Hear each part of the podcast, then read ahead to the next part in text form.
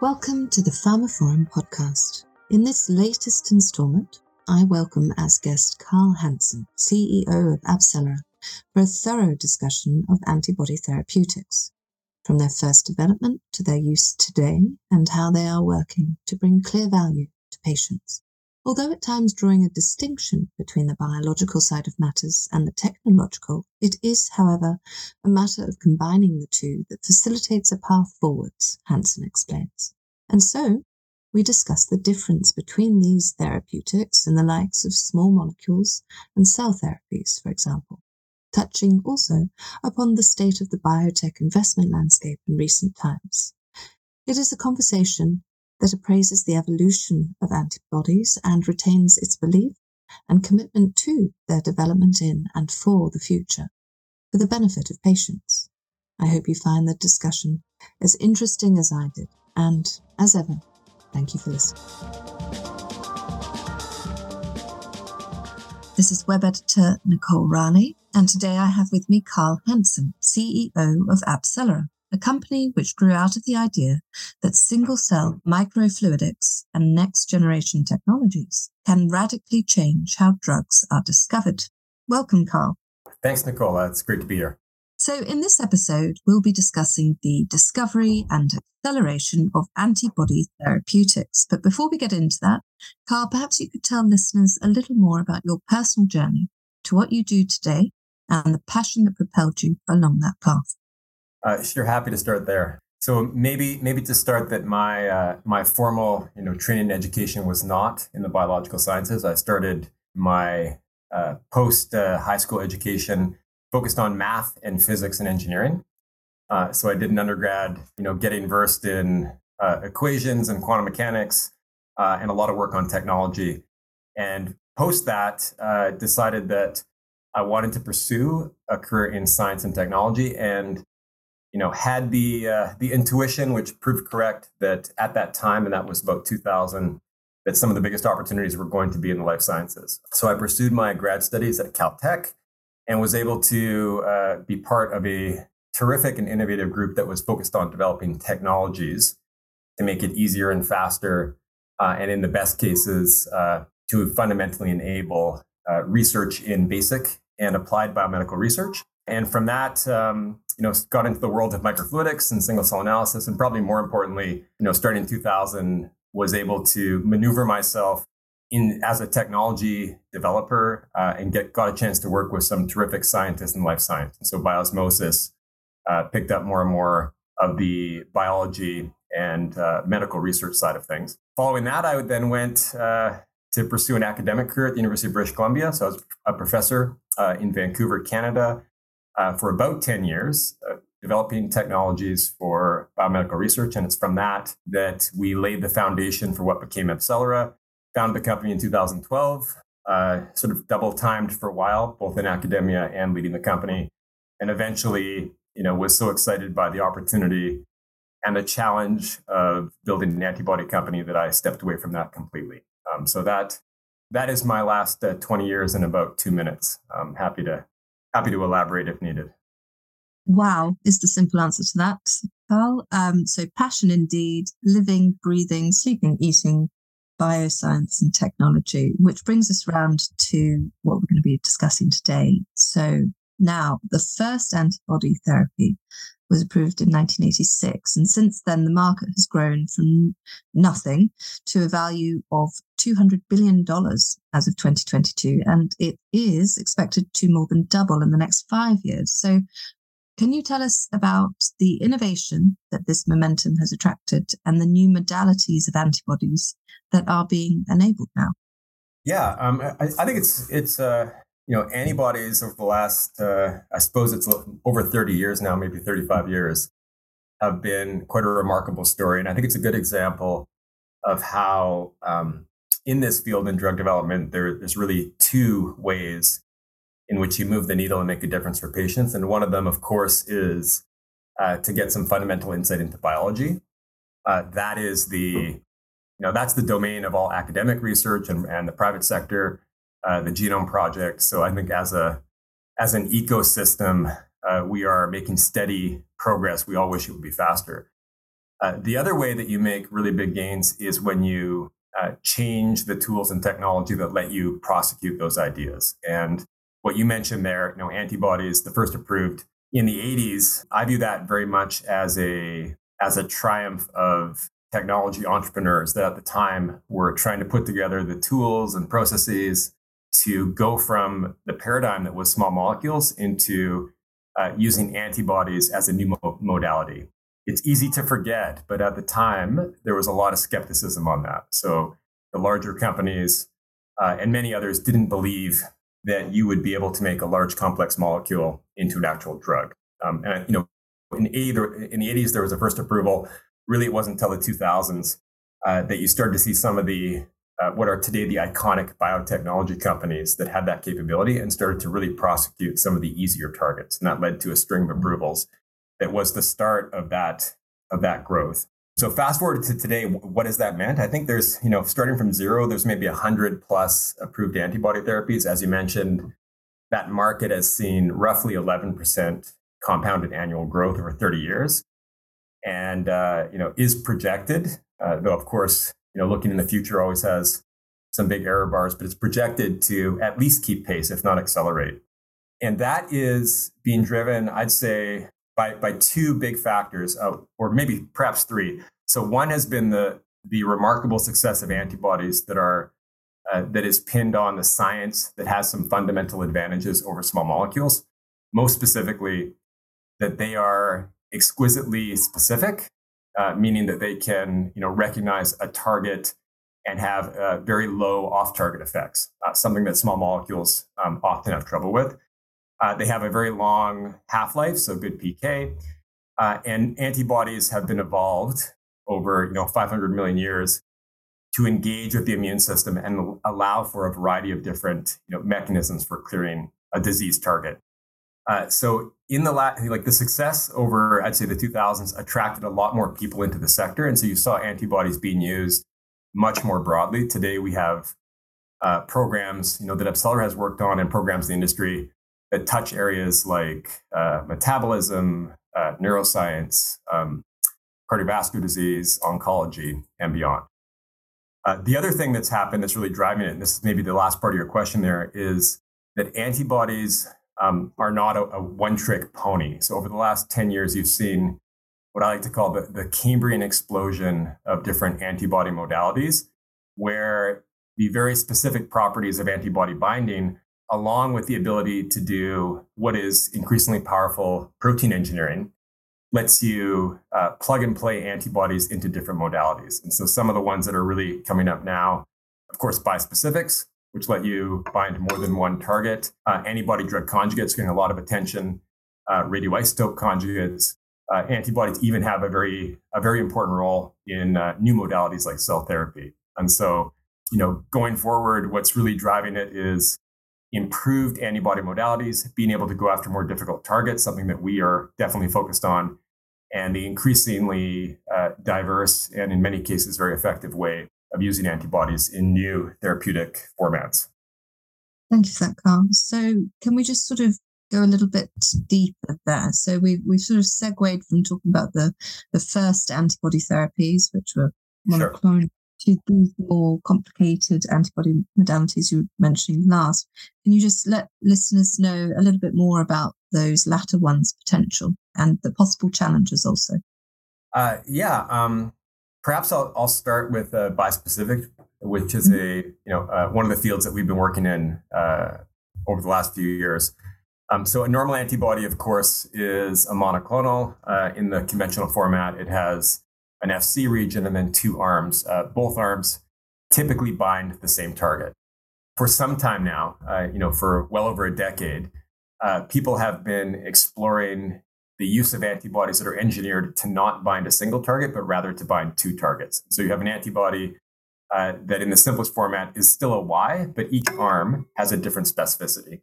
One of the, I'd say, most exciting and certainly one of the areas getting the most attention in bispecifics is the use of that modality or the use of bispecifics to recruit uh, or to, to bring cells together and to promote the clearance of, let's say, cancer cells by simultaneous recruitment and activation of T cells. Um, so there are now hundreds of trials investigating this, and there have been some remarkable successes over the last few years, uh, particularly in the area of blood cancers. That's a uh, a way to you know harness, recruit, and direct a patient's own immune system against uh, a cancer cell uh, or cancer cells, and has the potential to uh, really transform immunotherapy. Just today, in fact, I, I saw you know a new uh, some data that was released on uh, using CAR Ts, which are engineered T cells, uh, to fight a variety of different autoimmune conditions. So anti CD19 CAR Ts. Uh, there's also examples of CAR Ts being used uh, to fight cancer. Our view is that anywhere that an engineered T cell can have a positive effect in a patient, uh, there is a strong possibility of being able to come in and use a bispecific antibody to replace that. And the advantage of that, of course, is that while cell therapies have had a lot of attention and have been, you know, incredibly, I think, innovative and in many cases effective therapies, they have faced uh, quite formidable challenges in manufacturing on the business side. Whereas an antibody is a format that can be delivered like a drug, there's a supply chain, uh, and that has the potential to bring those discoveries that are made in CAR T to a much broader uh, patient population and to do it in a way that is easier to build a business around, which of course amplifies the impact and success. So let's focus on businesses themselves now. So technology's there, but how does the usage of that technology and the experience of using it differ between a startup and, say, a larger company, one of these iconic biotechs you mentioned previously? Well, that's a big question. Um, it is a big question. it's a big question. Maybe I'll, I'll, try to reframe that question, make sure I'm, I'm, uh, I'm uh, taking it uh, head on here. So, the question could be uh, could be framed as, um, "Hey, uh, it's wonderful that there is you know a variety of different innovations that are happening, but what is the role that a small company has uh, and the challenges versus one of the larger, more established companies?" And is that is that roughly what what you're getting at? Yes, absolutely. Okay. Yeah. So it, it's a it's a big question. Um, maybe I'll start by by highlighting what uh, those two types of organizations, you know, traditionally have done for the sector and the industry, because I think there is a lot of synergy uh, between the two.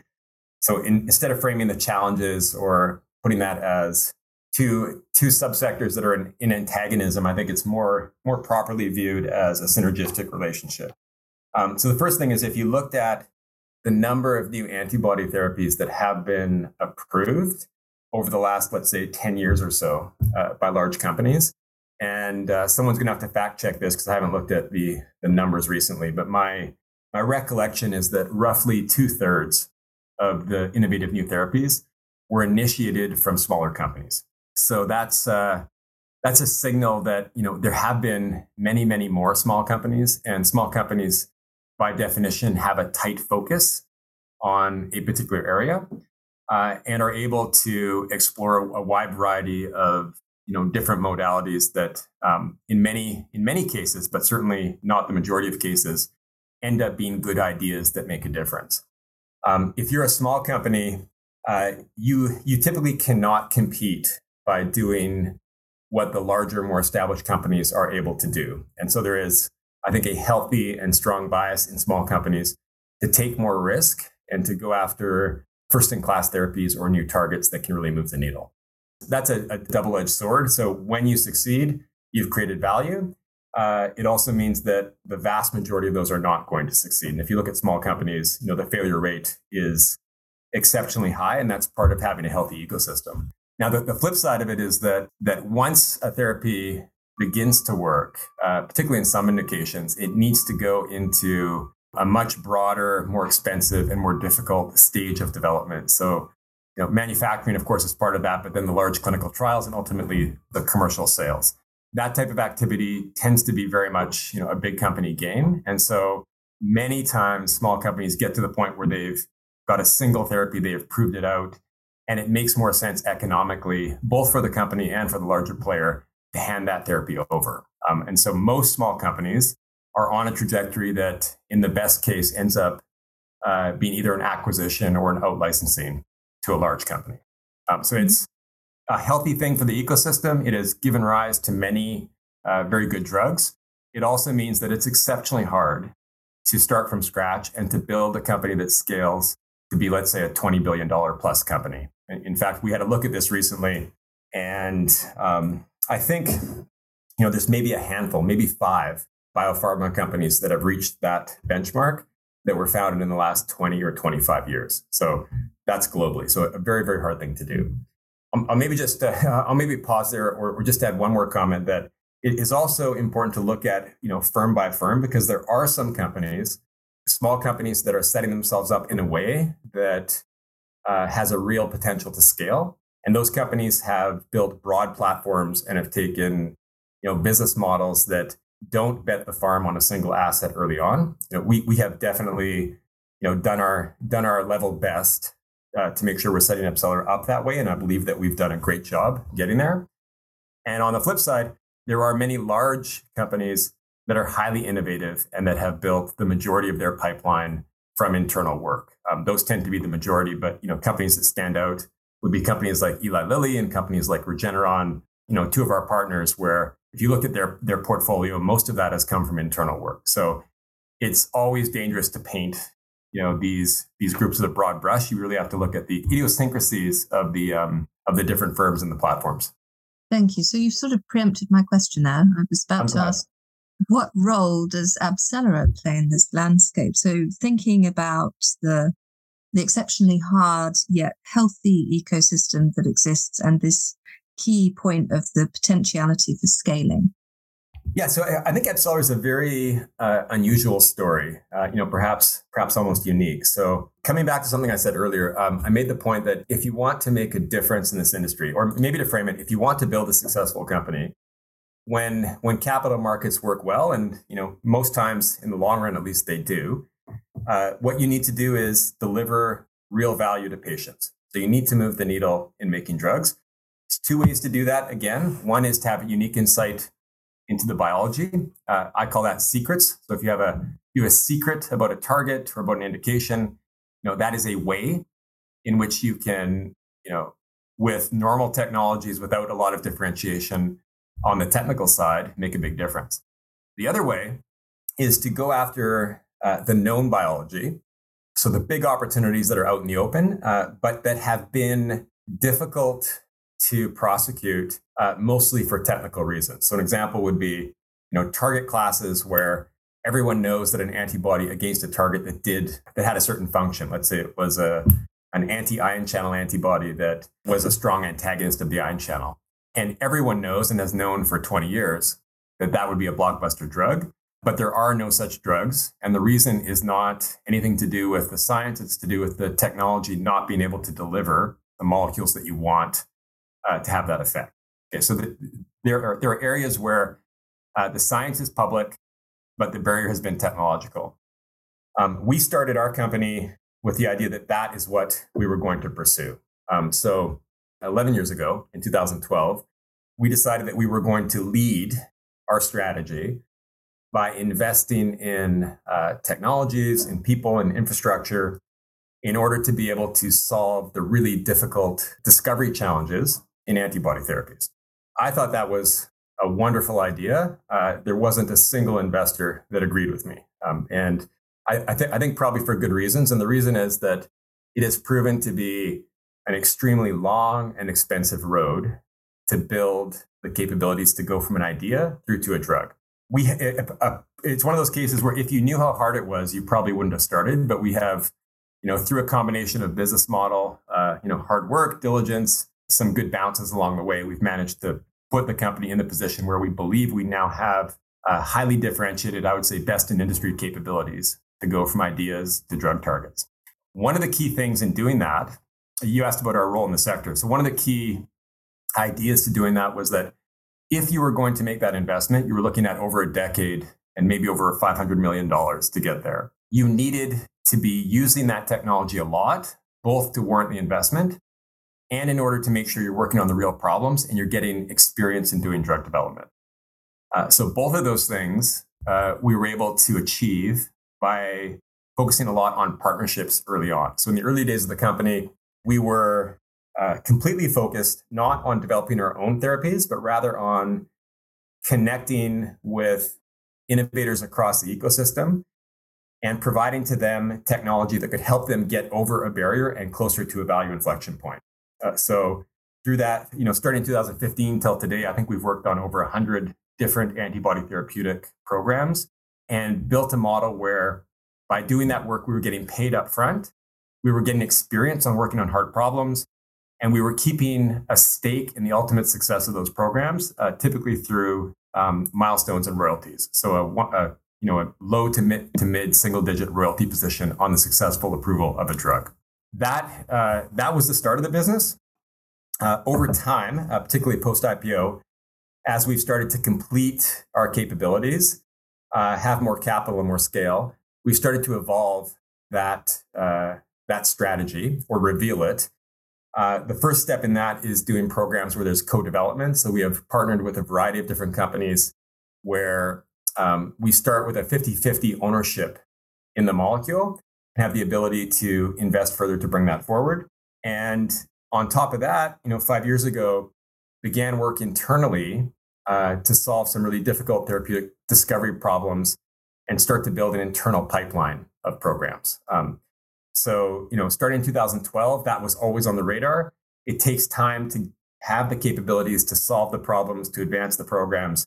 Uh, and we're actually at a pretty interesting point right now in the business where much of the build, not all of it, has been complete. What is what still remains is, uh, you know, over the next two years, we're putting in place the manufacturing capability. We have a robust and large portfolio of partnerships. We have co-development deals uh, that are starting to move forward. And last quarter, we announced our first two internal programs that we're taking into IND enabling studies, uh, so into manufacturing, and that will be uh, hitting the clinic in 2025. Um, so all of that, you know, is part of a broader strategy, which is where we started the company, which is invest, take a long-term view in being able to solve problems that really make a difference for medicines, and use that capability to build a large and diversified stake in therapeutic molecules. And that stake includes, uh, you know, small pieces of many that are being developed by other partners. It includes co-development and increasingly includes internal programs, which is, you know, one of the areas of main focus moving forward. Thank you for that, Carl. That is quite a journey. So, and an evolution too, of more than a journey. So, if we're, we're thinking about this future looking, you mentioned there that AbCellera itself is sort of looking towards that 2025 mark. If we if we come out broadly again to the sector in which AbCellera works, what's that future landscape look? Do you have any sort of predictions for a decade, say few decades, or hope? You know, we're at that time of year where hopes are plenty and predictions are many too. Great question. Another big question. I I I'm, I'm afraid I might misattribute the quote, but I think someone said it might have been Niels Bohr that uh, that uh, prediction is difficult, particularly when it's about the future. So, with that caveat, um, look in, in, the near term, you know, one of the obvious, I, I think there, there's two, uh, you know, opposing and countervailing forces right now in the near term. So, you have unprecedented levels of basic science and innovation. If you looked at our, if you looked at biotech broadly, like not just antibodies, and antibodies are, I think, probably the most exciting part of this, but look at it broadly the amount of new innovation and modalities and tools that are being brought to developing new drugs is at a high watermark and appears to be getting better all the time. Uh, so I, I, think just recently we had an approval of the first first gene therapy, CRISPR-based uh, gene therapy. You know, antibodies are accelerating uh, immuno-oncology, uh, RNA therapeutics. Um, it is an astounding amount amount of science and innovation that is sort of reaching a boiling point. On the on the flip side, we're currently in what has been one of the most difficult, probably the deepest, and uh, we hope will not be the longest uh, bear markets in biotech that you've seen in a long time. So, you know, many companies out there, whether you're public or private, over the last two or three years, there's been a dramatic shift in the availability of capital, uh, and that really has a chilling effect on innovation. Um, so, what you're going to see is, you know, people are starting starting fewer companies they're doubling down on the things they already have. That's gonna that's gonna create you know some some headwinds for innovation in the near term. It's been said, and it's probably true that there's there's probably also a positive view on that. You get a you get a culling of some of the companies that perhaps you know were not on the right path, uh, and the companies that are making progress will emerge from this stronger. Uh, and if you're building a company, if you're a good capital position, which we are, then the thing to do is to make sure you're investing your money where it makes sense and the tide will turn. And when it does, you'll be in an even better position. So, uh, long term, uh, I, I think there's every reason to believe that this is going to be one of the big growth sectors in the economy. Uh, the innovation is there, and obviously the medical need is there. In the near term, I think it's time to it's time to batten down the hatches and make sure that you're you're preserving capital and doing what's really moving the needle to make sure that the company stays strong. And that's what we've been doing over the last little while. The sort of biotech Darwinism, it seems, is unfolding. Thank you for that. I think you know, biotech, uh, I, maybe it's Darwinism uh, writ large, because I think it's, it's also hitting some other sectors as well. Of course, biotech is particularly vulnerable, vulnerable given that um, we, we work in this pathological industry where you do great work, you find great innovation, you have great ideas, and you invest for a very long time uh, before that ultimately becomes a therapy. It makes a difference in the market. And that, that's because of clinical testing and the regulatory environment. So uh, when markets turn bearish, people tend to have, have very short time horizons. And uh, biotech is an industry where it doesn't happen quarter to quarter; it happens over years. Uh, and so I think, uh, particularly hard in biotech, but it's it's not easy times in a lot of other sectors as well. So I, I, I don't think biotech has a monopoly on on the Darwinism. Thank Survival of the fittest, though, is, is is a good uh, a good principle. A very good principle. It's been a pleasure. Uh, likewise. Uh, thanks so much, Nicole. And so that concludes another episode of the pharmaphorum podcast. You can find out more information about this episode, including a download link and information about previous installments of the series at pharmaphorum.com forward slash podcasts. The pharmaphorum podcast is also available on iTunes, Spotify, Acast, Stitcher, and Podbean, where you can find and subscribe by searching for pharmaphorum. Of course, don't forget to visit our website itself, where you can sign up for daily news and analysis bulletins, and follow us on Twitter, or X nowadays, at, at pharmaphorum. That's all for now. Thank you for listening.